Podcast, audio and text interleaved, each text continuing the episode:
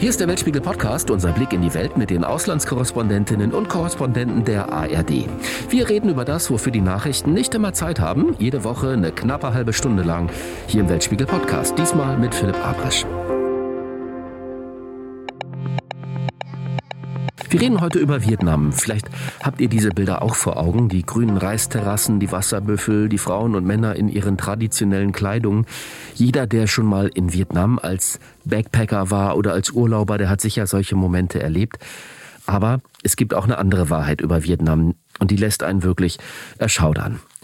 Vor einigen Jahren noch als Asienkorrespondent bin ich mit dem Moped in Vietnam unterwegs gewesen, einmal längs durch nach Ho Chi Minh City, ganz oben in Nordvietnam angefangen, in der Provinz Ha Sang.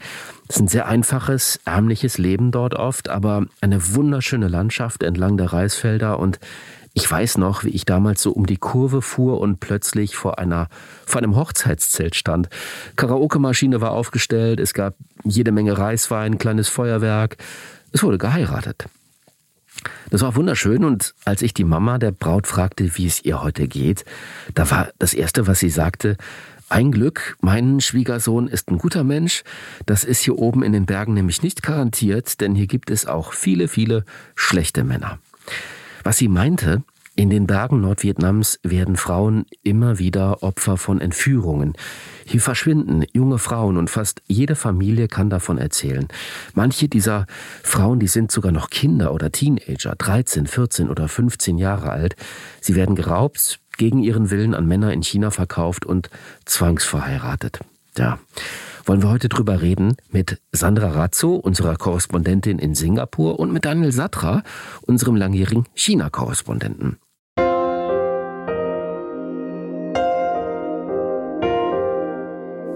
Hi Sandra. Hallo. Hi Daniel. Hi Philipp. Sandra, du warst gerade für den Weltspiegel im Norden Vietnams. Ich kenne die Region auch ein bisschen, fand sie immer auch sehr faszinierend. Man fährt von Hanoi, das ist ja eine total quirlige, laute Stadt Richtung Norden. Aus der Autobahn wird irgendwann eine Landstraße, aus der Landstraße irgendwann nur noch eine schmale Piste, die sich da um die Berge windet. Und dann ist man in, in dieser Bergregion, in der, in der Welt der Bergvölker. Wie hast du diese Region im Norden Vietnams an der Grenze zu China erlebt? Na, du hast es ja schon gerade beschrieben. Also von Hanoi sind das sieben, acht Stunden Fahrt und am Anfang denkt man, na ja, gut, Autobahn, dann werden die Straßen immer kleiner und zum Schluss mussten wir zumindest auch dann zu Fuß gehen, eine Stunde lang, um überhaupt zum Haus der Familie von einer unserer Protagonistinnen zu kommen. Und dort erlebt man natürlich erstmal eine atemberaubende Kulisse, würde ich sagen. 3000 Meter hohe Gebirgsspitzen, sattes Grün, malerische Reisterrassen, ja, wie aus einer Filmkulisse. Und es leben dort viele ethnische Minderheiten Vietnams mit eigener Sprache und eigenen wunderschönen bunten Trachten. Mhm. Hast du eine Erklärung dafür, warum diese Region so ein Hotspot geworden ist für den illegalen Brauthandel? Also die Region ist nicht nur wunderschön, sondern auch extrem arm. Also das Durchschnittseinkommen liegt deutlich unter dem nationalen Schnitt und es gibt dort keine Industrien. Man nimmt ein bisschen vom Tourismus, aber vor allem eben auch von der Reisernte und das bedeutet für viele Menschen eben auch einen täglichen Kampf ums Überleben. Ich glaube, Daniel, wir müssen mal erklären, warum es in China so viele Männer gibt und so wenig Frauen. Das hat ja auch viel mit der speziellen Situation im kommunistischen China zu tun, stimmt's? Ja, muss ich jetzt ein bisschen ausholen, ja, in die Geschichte greifen. 1979, vor 40 Jahren, hat die kommunistische Führung in China entschieden, wir müssen das Bevölkerungswachstum bremsen. Die hatten sozusagen aus ihrer Betrachtung der vergangenen Jahrzehnte damals äh, die Sorge, dass die Nahrungsmittelversorgung für die wachsende Bevölkerung nicht reicht. Es gibt eine lang anhaltende Geschichte von Hungersnöten in China. 79 war das Jahr, wo sie gesagt haben, ein Kind Politik, das ist jetzt das Mittel der Wahl, heißt jedes Paar nur ein Kind und das wird auch hart durchgesetzt und sanktioniert. Wer sich nicht da dran hält, muss schwere Strafen fürchten. So, jetzt haben wir aber in China eine patriarchale Gesellschaft. Männer dominieren das Land bis heute in allen Positionen. Und da war der Wunsch bei vielen Familien, dass man einen Jungen und kein Mädchen hat. Der männliche Nachwuchs, das wurde immer favorisiert. Und daher gab es dann auch viele, viele, viele Abtreibungen von weiblichen Föten. Das bedeutet, heute haben wir in China einen Männerüberschuss von mindestens mal 30 Millionen vielleicht auch 40 Millionen, je nachdem, welchen Zahlen man glaubt. Das chinesische Nationale Statistikbüro spricht von 30 Millionen Männerüberschuss, die Vereinten Nationen von 40 Millionen. Und das ist natürlich äh, ein, ein, ein, ein Riesen, Riesenreservoir an Männern, denen jetzt quasi die Frauen fehlen. Und ja, das äh, ist die Ein-Kind-Politik und ihre ihre bizarren demografischen Folgen. Die ist jetzt übrigens vorbei. Die Regierung in China ist davon abgerückt. 2016 durften die Menschen schon zwei Kinder bekommen und seit vergangenen Jahr 2021 sind es sogar drei. Das heißt, jetzt kämpft China eher mit dem Problem Überalterung und versucht das jetzt mit mehr Kindern wieder zu lösen. Aus ganz Vietnam werden Frauen nach China entführt, aber viele der Frauen stammen vor allem aus dem Norden des Landes. Die vietnamesisch-chinesische Grenze ist fast 1300 Kilometer lang und die bergige, oft menschenleere Landschaft ist kaum zu überwachen. Die Gegend ist wie gemacht für die Entführung und den Schmuggel von Menschen nach China. Besonders betroffen von dem Menschenhandel sind die ethnischen Minderheiten Vietnams. 54 Volksgruppen leben im Norden. Viele leben vom Reisanbau, die Frauen helfen den Männern auf dem Feld beim Pflanzen und Dreschen. Fremde verirren sich kaum in diese unwirkliche Welt der Bergvölker, aber auf den Wochenmärkten in den größeren Orten kann es sein, dass die Frauen angesprochen werden. Ihnen wird ein guter Job in China versprochen, viele nehmen das Angebot an, um ihre Familien zu unterstützen. Was die Menschenhändler wirklich vorhaben, ahnen die jungen Frauen oft nicht. Sandra, du hast eine junge Frau getroffen, die nach China verschleppt wurde, um dort eben verheiratet zu werden. Ihr Name ist Lan, glaube ich. Was hat Lan dir erzählt? Ja, wir haben mehrere junge Frauen getroffen und man muss sagen, ihre Geschichten, ihre Geschichten ähneln sich. Sie werden oft von einem Freund, einem Bekannten oder manchmal eben sogar auch einem Familienangehörigen angesprochen und über die Grenze gelockt unter irgendwelchen Vorwänden. Da wird ihnen mal ein Ausflug versprochen oder aber auch einfach Arbeit im für sie Bereich in China und dann plötzlich ähm, sind sie über der Grenze und werden dann massiv unter Druck gesetzt und die ähm, Mädchen oder oder jungen Frauen erzählen dann, dass es dort dazu geht, quasi wie auf dem äh, Viehmarkt. Da werden sie begutachtet und dann kommen dort Familien vorbei und die bieten dann Geld für sie und dann müssen sie eben mit einer Familie mitgehen und werden dann zwangsverheiratet, wobei äh, Heirat dann ein großes Wort ist, denn natürlich sind sie ja illegal in China. Das heißt, die können da nicht einfach so zum Standesamt gehen. Äh, man nennt das dann einfach heiraten, aber in Wahrheit ähm, ja, ist das natürlich dann auch gar keine Hochzeit, sondern sie werden da quasi ja, zwangsverheiratet, ähm, so äh, offiziell und äh, müssen dann halt der Familie zur Verfügung stehen. Und manchmal, so erzählen es die Mädchen, stehen sie dann nicht nur ihrem angeblichen Ehemann zur Verfügung, sondern auch weiteren Familienmitgliedern. Also äh, das ist schon wirklich schwer zu ertragen, was man da so hört. Sandra, du hast dort gedreht. Wir hören mal rein in deinen Film. Lan erinnert sich noch wie heute an den Sonntag, als ihre Mutter einfach nicht mehr vom Markt zurückkam. Verschwunden, einfach so. Lans Geschichte ist eine von vielen hier in den Bergen von Nordvietnam. Ihre Mutter sei in China, hört Lan später von einem Onkel. Er verspricht der damals 14-Jährigen zu helfen. Von Lans Dorf aus sind es nur wenige Kilometer bis zur Grenze. Die Emma es war schon nachts, als mich mein Onkel nach China brachte. Dort wartete eine Frau. Sie versprach, mich zu meiner Mutter zu bringen. Aber als wir auf der anderen Seite des Roten Flusses waren, war meine Mutter nicht da. Statt ihre Mutter zu treffen, wird sie als Braut an eine chinesische Familie verkauft. Illegal und ohne Trauschein soll die Teenagerin nun als Ehefrau zu Diensten sein. Nach Monaten gelingt es ihr irgendwie zu fliehen. Daniel, 30 bis 40 Millionen Männer ohne Frau, hast du gesagt, gibt es in China.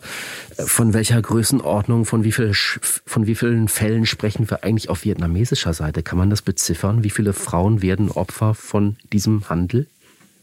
Na, darüber gibt es keine offiziellen Statistiken. Ähm, daran hat auch die vietnamesische Regierung kein Interesse dran. Sagen sie einfach, ja, also es sei schon deutlich weniger geworden. Das äh, wird uns, wurde uns immer wieder erzählt. Aber äh, um ehrlich zu sein, auch in der Schule, in der wir gefilmt haben, da kannte eigentlich jedes Mädchen irgendeinen Fall aus der Familie, wo jemand entführt worden war. Also das ist äh, nicht so, dass man sagt, ja, das sind ganz Einzelfälle und da hat mal jemand äh, von jemandem über jemanden was gehört, sondern jede kannte irgendjemanden, der das schon mal passiert war oder die zumindest angesprochen äh, worden sind. Also das war äh, sowas, ich würde nicht sagen, was fast schon zum Alltag gehörte, aber auf jeden Fall was deutlich häufig vorkommt dort in der Gegend. Also das fand ich schon erschreckend, muss ich sagen.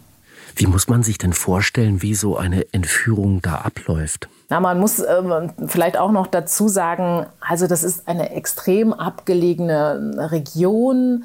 Die Mädchen kommen aus ganz, ganz ärmlichen äh, Familienverhältnissen, gehen zum Teil auch gar nicht äh, so lang zur Schule, arbeiten dann mit ihren Eltern auf den Reisfeldern. Sie sind auch extrem naiv und oft werden sie dann auch auf so Märkten, die es dann immer wieder gibt, auch am Wochenende angesprochen, auch von, von jungen Männern und äh, werden dann unter irgendwelchen Vorwänden eben auf die andere Seite gelockt. Und was das Ganze auch noch mal einfacher macht, dort oben die, in dieser Bergwelt, die ist auch wahnsinnig schwer zu bewachen, auch von den Chinesen. Die Chinesen haben jetzt angefangen, dort auch Zäune zu bauen, um dem Ganzen so ein bisschen Einhalt zu gebieten. Aber letztendlich ist das eine Grenze von tausend Kilometern, die, die man de facto nicht wirklich bewachen kann. Also das macht es einfach vielen auch leichter, einfach über den äh, gelben Fluss, wie sie das nennen, auf die andere Seite zu kommen und äh, dann dort auch abzutauchen. Hm. Was mich am meisten beeindruckt, äh, schockiert im Grunde, du hast das ja auch gerade angedeutet, es sind oft auch Männer aus der eigenen Familie oder Freunde, die diese jungen Frauen verkaufen. Wie lässt sich das erklären, dass das überhaupt geht? Hm. Also äh, das insgesamt ist es eben eine Region, wo die Menschen in super ärmlichen Verhältnissen leben. Und ich sage mal, äh, Gefühle muss man sich auch leisten können. Und ich habe das selbst gesehen in der Familie von einer unserer Protagonistinnen, wo erst die Mutter verschwunden ist und dann eben das Mädchen, das auf der Suche nach ihrer Mutter war, Lan, ist dann auch äh, verschwunden. Und ich habe den Vater dort erlebt und der hat einfach die ganze Zeit äh, geraucht, Drogen konsumiert. Also der hat einfach, da hatte ich das Gefühl, auch jegliche Gefühle in sich abgetötet. Und ich glaube, nur so funktioniert das dann auch. Männer in China, die gerne heiraten möchten, haben es nicht leicht. Immer schon mussten sie als Bräutigam ein Brautgeld an die Schwiegereltern zahlen. Das Brautgeld hat eine lange Tradition, auch in vielen anderen Ländern der Welt. Früher bestand die Mitgift aus einem kleinen Geldgeschenk. Auch mit Schmuck, Nutztieren oder Land konnte der Bräutigam bezahlen. In China, wo es so viel mehr heiratswillige Männer als Frauen gibt, können die Braut und ihre Eltern aber wählerisch sein und die Preise erhöhen. Manchmal, so berichten Menschenrechtsorganisationen, werden 15.000 Euro aufgerufen. Viele Männer können sich so einen Preis nicht leisten. Eine Braut aus Vietnam wäre deutlich günstiger. Und damit wird der illegale Frauenhandel, der Familien zerreißt und Existenzen zerstört, noch einmal befeuert. Daniel, in China gibt es viele Männer, wenig Frauen, hat mit der Ein-Kind-Politik zu tun, haben wir gerade drüber gesprochen. Was sind das eigentlich für Männer in China, die eine Frau für sich sozusagen klauen lassen? Wie muss ich mir so einen typischen chinesischen Mann auf Brautsuche vorstellen? Ja, in der Natur der Sache äh, liegt, dass wir so einen Menschen nie getroffen haben, denn die wissen ja auch, ob ihres illegalen Tuns. Ähm, wir wissen allerdings auch, dass, äh, dass viele Männer in der Tat verzweifelt sind, äh, eine Frau fürs Leben zu finden. Und so glaube ich, ist es gar nicht so der, so ein krimineller, ähm, ja, also gewaltbereiter oder Soziopath oder irgendwas Schlimmeres, sondern ich glaube, es sind ganz normale Männer aus der Mitte der Gesellschaft, die sich kein Rat wissen, die es nicht schaffen, eine chinesische Frau für sich zu gewinnen, die im Rennen, im Wettbewerb um quasi das knappe Gut Ehefrau ähm, versagen, hinten anstehen und auf der anderen Seite äh, gepusht werden von ihren Eltern, von ihrer Familie. Wie kann es sein, dass du noch keine Frau hast? Wie kann es sein, dass du noch nicht verheiratet bist? Das alles legitimiert nicht, äh, dass man sich auf diese kriminellen Menschenhändler einlässt. Das alles legitimiert, nicht, dass man Leute, dass man Menschen, dass man Frauen aus dem Ausland in eine Ehe zwingt. Aber äh, das ist so der, das Gesamtbild, was ich, was ich mir so darstellt. Der Druck abzuliefern, der Druck sozusagen ein Lebenserfolg herzustellen, indem man eine Familie gründet, eine Frau hat, ein Kind hat, ähm, der, der ist doch enorm. Wenn diese Frauen erstmal über die Grenze nach China gebracht werden, was passiert dort eigentlich mit denen? Haben die jungen Frauen, mit denen du gesprochen hast, Sandra, was darüber erzählt? Na, oft ist es so, dass sie sich nicht aus dem Haus wegbewegen dürfen, dass dann auch ein anderes Familienmitglied darauf achtet, dass sie auch immer die ganze Zeit zu Hause bleiben. Sie dürfen auch mit niemandem reden. Äh, so haben sie mir das erzählt. Äh, und dann werden sie natürlich eingeschüchtert. Dann wird ihnen gesagt, ja, wenn, wenn ihr euch an Chinesen wendet oder an die Polizei wendet, dann kommt ihr in, in China ins Gefängnis. Und das ist natürlich für die Frauen ein unheimlicher Druck und es wird ihnen auch immer wieder eingebläut, auf gar keinen Fall zu sprechen, damit auch nicht auffällt, dass sie nicht Chinesisch können. Und so werden sie eben eingeschüchtert und da gehört dann schon wahnsinnig viel Überwindung äh, dazu. Und gerade bei diesen jungen Mädchen und Frauen, die ja längst nicht äh, den Bildungsstandard haben und das Selbstbewusstsein vieler mitteleuropäischer Mädchen, sondern dass eben eben ganz arme junge Frauen und Mädchen, die auch ihre, ihre Rechte überhaupt nicht kennen. Und da ist natürlich die Hürde noch mal sehr, sehr viel größer da sich zu wehren. Um vielleicht noch mal einen größeren Kontext zu liefern, Daniel, es ist ja nicht jede vietnamesisch-chinesische Beziehung eine Ehe, die sozusagen erzwungen ist. Du hast damals in China ein Paar kennengelernt, das sich bewusst füreinander entschieden hat, wohl auch aus Zuneigung. Äh, wie hast du die beiden erlebt? Wie war das? Ja, das ist, äh, das ist in der Tat eine spannende Geschichte. Wir haben überlegt, wie können wir dieses Thema chinesisch-vietnamesische Ehen äh, irgendwie fassen.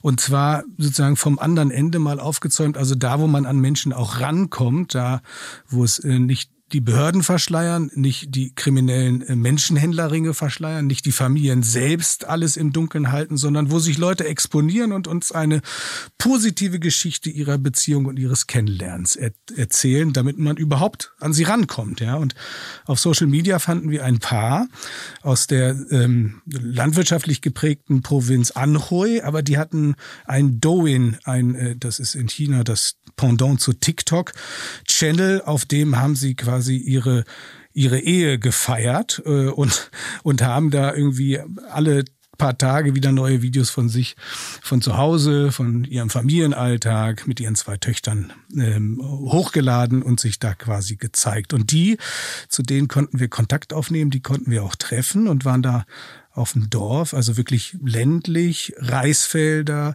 Hügellandschaft, ähm, vielleicht 50 Häuser in dem Dorf und dann haben wir Herrn Su, Chinese, getroffen und haben gefragt, wie kommt es, dass du eine vietnamesische Frau hast? Und er hat erzählt, ja, meine Familie war bitterarm. Das wusste hier jeder im Dorf. Und dazu kommt, ich bin nicht besonders gesprächig, ich bin eher so ein introvertierter Typ. Und da habe ich hier einfach keinen Stich gemacht. Ich habe hier natürlich versucht, eine chinesische Frau kennenzulernen, aber es ging einfach nicht. So und äh, über einen ähm, Kumpel kam der Kontakt nach Vietnam, der sagte, pass mal auf, da gibt es das, da gibt es Frauen, die kann man kennenlernen, so. Und dann ist Herr Su tatsächlich losgefahren und hat in Vietnam über einen Heiratsvermittler sich mit Frauen getroffen. Und das war jetzt nicht so sehr die Geschichte, die Sandra erzählt, sondern das, äh, das, das schien Und da hat er uns natürlich auch so ein bisschen im Dunkeln gelassen, ob und wenn ja, wie viel Geld da geflossen ist. Aber das, das, das war jetzt nicht auf Entführungen basiert, war mein Eindruck. Denn ich habe dann seine Frau, Xiao Chen, kennengelernt, Vietnamesin, und die hat uns das beschrieben. Wir haben sie dann auch im Interview ähm, wir haben sie über den Tag mehrfach gesprochen beide und wir haben auch mit ihr alleine gesprochen, um sozusagen mal zu gucken, spricht sie anders oder ist irgendwas seltsam? Also ist sie quasi unter seiner Überwachung äh, anders im Interview war. Nein, die waren ganz frei und sie war auch ganz frei und erzählte davon, wie sie das immer schon gehört hatte. Sie war, lebte auch in einem Dorf äh, arbeitete in einer Fabrik und äh, wie sie immer schon von Kollegen gehört hatte, ja, hier gucken sich so viele chinesische Männer um. Und dann hat sie sich ähm, mit Herrn Zu getroffen und fand ihn so höflich und hat das so verglichen mit ihren Männern im Dorf und meinte, die viele von unseren Männern hier in Vietnam auf dem Dorf, die trinken die ganze Zeit Alkohol, die kümmern sich um nichts, die äh, die hatten mir irgendwie auch nichts zu bieten und sie war damals 27 Jahre alt, also auch nicht mehr ganz jung, kein junges Mädchen mehr, sondern schon auch eine Frau, die im Leben steht und die sich überlegt hat, äh, wer könnte der Richtige sein. Und Herr Su hat sie beeindruckt mit dieser Höflichkeit. Sie hatte schon gehört, dass es in China bessere Möglichkeiten gibt. Ja, und jetzt lebt sie seit mittlerweile zehn Jahren mit ihm auf dem Dorf. Äh, sie haben zwei zauberhafte junge Töchter und die machen auf uns einen ganz, ganz netten und liebevollen Eindruck im Umgang miteinander. Und das führte dazu, dass offenbar auch Freundinnen von ihr äh, sich umgehört hatten nach dem, wie es ihr da in Anhui in China geht. Und äh, sie meinte, sie hat immer mal wieder jemanden, der sie anruft und nach Tipps fragt, wie kann man einen netten Chinesen kennenlernen. Und mittlerweile sind in dem Dorf in Anhui, wo sie jetzt leben, äh, um die 20 Paare, wo vietnamesische Frauen nach Anhui gekommen sind. Die konnten wir nicht treffen. Keiner von denen wollte mit uns reden. Da wissen wir nichts über die Hintergründe, wie es bei denen läuft. Aber zumindest diese eine positive Geschichte fand ich ganz beeindruckend. Und ähm, ja, das, das andere Ende dieser ganzen bitteren Geschichten, die bestimmt die Mehrheit sind. Eine schöne Geschichte, aber wie du sagst, es gibt vielleicht ganz viele andere bittere Geschichten. Äh, viele dieser Frauen werden nach China gezwungen. Mich würde mal interessieren, gibt es eigentlich Frauen, die es schaffen, sich wieder nach Vietnam sozusagen zurückzuretten in die Arme ihrer Familie? Na, die gibt es, die haben wir dann nämlich getroffen und die haben mit uns geredet. Aber die Frage ist, wie viele sind das dann insgesamt? Also das sind mal ein paar Dutzend auch. Äh, so hat uns das eine Hilfsorganisation erzählt, eine amerikanische, die ein Frauenhaus ähm, dort finanziert und die die Mädchen und jungen Frauen unterstützt, wenn sie zurückkommen, wenn sie zum Teil eben nicht in ihre Familien zurück können. Und äh, sie haben ja oft auch gar keine Perspektive. Was machen sie da? Sie finden dann möglicherweise in ihrem Dorf keinen Ehemann mehr, weil sie eben in Verruf geraten sind durch ihre China-Geschichte. Und dann werden sie eben in dem Frauenhaus erstmal aufgenommen und dann versucht man ihnen eine Ausbildung zu verschaffen, vielleicht als Köchin zum Beispiel, einfach damit sie ihr Leben auf eigene Beine stellen können und damit sie rauskommen aus dieser Abhängigkeit. Das Geschäft mit dem Frauenhandel ist nicht beschränkt auf Vietnam. Auch aus anderen Nachbarländern Chinas sind Entführungen und Zwangsverheiratungen bekannt. Aus Laos, Myanmar, sogar aus Nordkorea. Seit dem Putsch in Myanmar zum Beispiel und den Übergriffen des Militärs auf unschuldige Zivilisten wollen viele ihre Heimat verlassen. Die jungen Frauen hoffen auf ein besseres Leben in China, ein guter Job und Geld. Oft wird ihnen auch eine Liebesbeziehung vorgegaukelt. Wir müssen mal über die beiden Staaten sprechen, Vietnam und China. Das sind beides ja autoritäre Staaten. Du kannst in Peking ja nicht mal eine Nadel fallen lassen, ohne dass es die Polizei bemerkt. Und ich fürchte, in Hanoi ist es wahrscheinlich so ähnlich. Wie lässt sich eigentlich aus eurer Sicht erklären, dass so ein Menschenhandel seit Jahren ungestört überhaupt stattfinden kann? In Vietnam hat es definitiv äh, damit zu tun, wie äh, die Geografie dieser Gegend ist. Ich habe es ja vorhin gerade schon mal beschrieben. Also in dieser Berglandschaft mit ganz viel Wäldern. Diese Grenze ist wahnsinnig schwer äh, zu bewachen. Das macht es sozusagen Menschenhändlern gerade dort wirklich einfach auf die andere Seite der Grenze zu kommen. Und es ist nicht so, äh, nach meinem Eindruck, dass die Regierungen auf beiden Seiten gar nichts dagegen tun wollen. Wie gesagt, die Chinesen haben jetzt angefangen, auch einen Grenzzaun zu bauen. Hat äh, natürlich ganz sicher auch was mit der Pandemie zu tun und dass man die Grenzen dann natürlich auch noch mal verstärkt unter Kontrolle halten muss. Aber es ist natürlich trotzdem ein Thema, was für Störungen und Spannungen sorgt, auch da im äh, chinesisch-vietnamesischen Verhältnis. Das sind ja nicht nur ähm, ja, kommunistische Bruderländer, die sich äh, ganz doll lieb haben, sondern da gibt es einfach auch äh, natürlich Spannungen. Und äh, dieser Menschenhandel ist auch Teil dessen. Jetzt sozusagen mit chinesischer Brille betrachtet, ähm, ist es natürlich hoch erstaunlich. Du hast also warum können die das nicht eindämmen? Ne? Warum können die, äh, warum können die Menschenhandel nicht unterbinden, wo wir doch ein China beobachten in den vergangenen Jahren, was äh, seine Bevölkerung bis in den letzten Winkel des Landes äh, kontrolliert, überwacht mit technologischen Mitteln, quasi mitliest, was auf dem Smartphone passiert, über Kameraüberwachung auf den Straßen eigentlich sich immer ein Bild machen kann. Und wir sehen das ja jetzt auch gerade seit zwei Jahren mit der Null-Covid-Politik, die ja wirklich hart durchgesetzt wird und wo kaum einer durch äh, das Raster fällt, wenn es darum geht, einzelne Infizierte im Land aufzuspüren, äh, die werden alle dingfest gemacht. So, das für mich bedeutet das im Umkehrschluss, wenn sie es nicht schaffen, in diesem kriminellen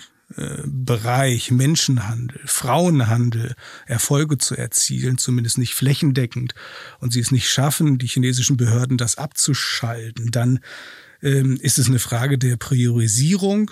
Und ich glaube, dass es politisch einfach nicht weit oben auf der Agenda ist sich mit diesen Themen zu befassen. Nicht umsonst machen äh, die US-Amerikaner mit dem Außenministerium darauf aufmerksam mit ihrem jährlichen Bericht, dass in China sich nicht viel tut. Ähm, ich glaube, dass das einfach nicht ganz oben angesiedelt ist, das Thema. Und was nicht hart durchgesetzt wird von Peking mit aller Macht in den Provinzen, das kann sich Bahn brechen in allen Ecken des Landes, denn da sind dann jeweils die Provinzgouverneure, die örtlichen Kader dafür zuständig. Und wenn die dann auch noch im Zweifel äh, in diese Machenschaften verwickelt sind, weil sie sich bestechen lassen und so weiter. Das ist jetzt alles Spekulation und Mutmaßung und von dem bisschen, was berichtet wird, äh, kriegt man das, äh, kriegt man da ein Gefühl für, dass es wahrscheinlich so läuft. Äh, aber wenn das so ist, dann, dann wird das einfach so weitergehen. Das sind mächtige Typen. Sandra ähm, Lan, diese junge Frau, die zwangsverheiratet wurde, sich zurück nach Vietnam retten konnte, die sucht noch immer ihre Mutter, die wohl auch nach China entführt wurde. Weißt du etwas über ihr Schicksal? Weißt du, was aus der Mutter geworden ist? Das kann man derzeit überhaupt nicht nachrecherchieren sozusagen. Da kann man sich ja nur darauf äh, stützen, äh, was die junge Frau sagt. Äh, sie weiß es nicht. Sie hat ganz lange nach ihrer äh, Mutter geforscht, hat sie nicht gefunden, aber sie hat ihre Schwester zumindest wiedergefunden, die auch über die Grenze entführt worden war. Und die hat sie über einen Journalisten in einem chinesischen Waisenhaus wiedergefunden. Also es gibt da manchmal dann eben so ganz kleine Erfolgsstories und daran hält sie sich jetzt fest, also dass zumindest diese beiden Schwestern sich wiedergefunden haben. Aber was mit der Mutter passiert ist, äh, das weiß man einfach nicht. Und ob die sich vielleicht auch jetzt in China mit ihrem Leben arrangiert hat, ob sie überhaupt nach Vietnam zurück möchte, all das sind Fragen, die man natürlich wirklich schwer beantworten kann. Sandra Razzo, Daniel Satra, ich danke euch sehr fürs ausgesprochen interessante Gespräch. Das war's von uns vom Weltspiegel Podcast und jetzt seid ihr dran. Wart ihr schon mal in Vietnam? Wie habt ihr das Land erlebt? Und habt ihr vielleicht schon mal von diesem Brauthandel gehört? Was denkt ihr drüber? Schreibt's uns gerne in die Kommentare. Diesen Sonntag gibt's keinen Weltspiegel, aber ich mache noch ein bisschen Werbung für eine tolle Weltspiegel-Reportage, die es ab jetzt in der ARD-Mediathek gibt. Krieg um Taiwan heißt der Film und ich habe viel gelernt. Weltweit schafft es niemand, so einzigartige Chips zu produzieren wie Taiwan. Das sind hochentwickelte Nanochips, die in vielen Alltagsgegenständen stecken. In unseren Handys, in Autos oder in Smart Homes. Alle brauchen diese Nanochips. Wir sind wirklich abhängig davon. Und auch deshalb ist der Konflikt um Taiwan, der ja gerade wieder aufgeflammt ist, So gefährlich. Also guckt's euch an, ab sofort in der Mediathek. So, das war's. Wenn euch unser Podcast gefallen hat, lasst uns gerne ein Like da. Darüber freuen sich Nicole Bühlhoff, Philipp Weber und ich, Philipp Abresch.